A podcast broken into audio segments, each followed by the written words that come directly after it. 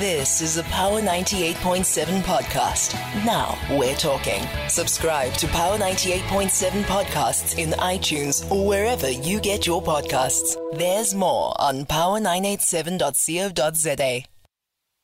So, the head of the National Prosecuting Authority's uh, Investigative uh, Directorate, Advocate Hermione uh, says the directorate hopes to recruit some of the staff currently working on the State Capture Commission in order to enhance its capacity to investigate often complicated criminal matters.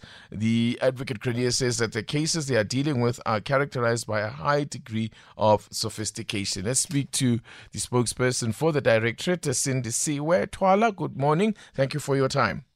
Thank you for having me, Titi. So this is, uh, you know, recruiting of, um, you know, staff currently working with the State Capture Commission of Inquiry to help uh, to boost your investigative capacity. Will that also require, I would imagine, um, an injection of financial resources?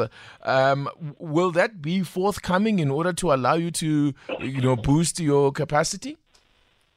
So fin- financial implications were not our biggest uh, issue currently. So we did get a, a, financial injection, which was far larger than we did in the beginning. Mm-hmm. Just to break it down, when um, in 2019, when we opened shop, just to put it loosely, I think we had just over 35 million, which is actually quite a small budget.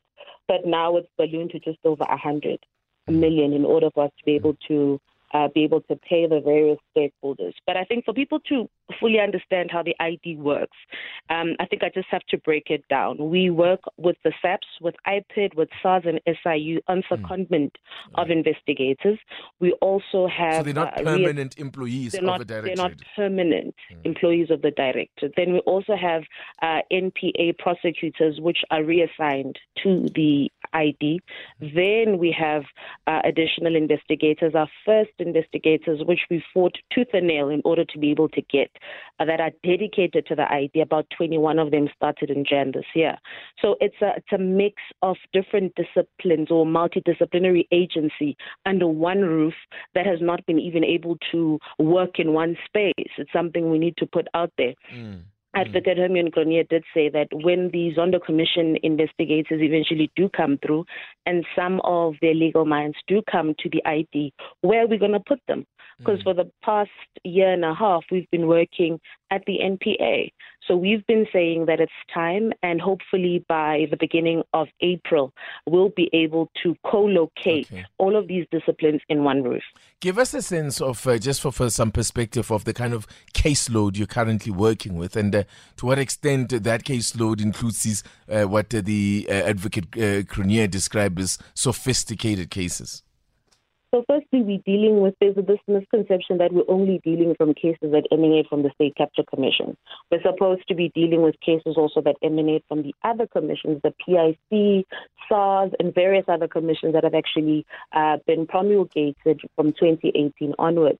So you can imagine the mammoth for any reporter who sat through any of those commissions, mm. they can tell you mm. that you can pick up a dozen, a million cases that can come out of that.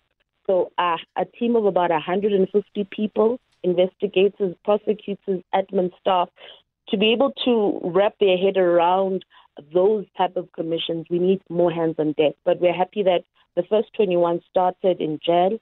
Um, when the commission wraps up, the, the extension of the commission is putting a damper or a span in the work because it means we're pushing the, the, the deadline for them to start on our side even further.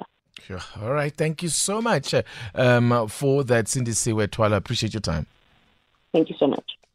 You've been listening to a Power 98.7 podcast. For more podcasts, visit power987.co.za or subscribe wherever you get your podcasts.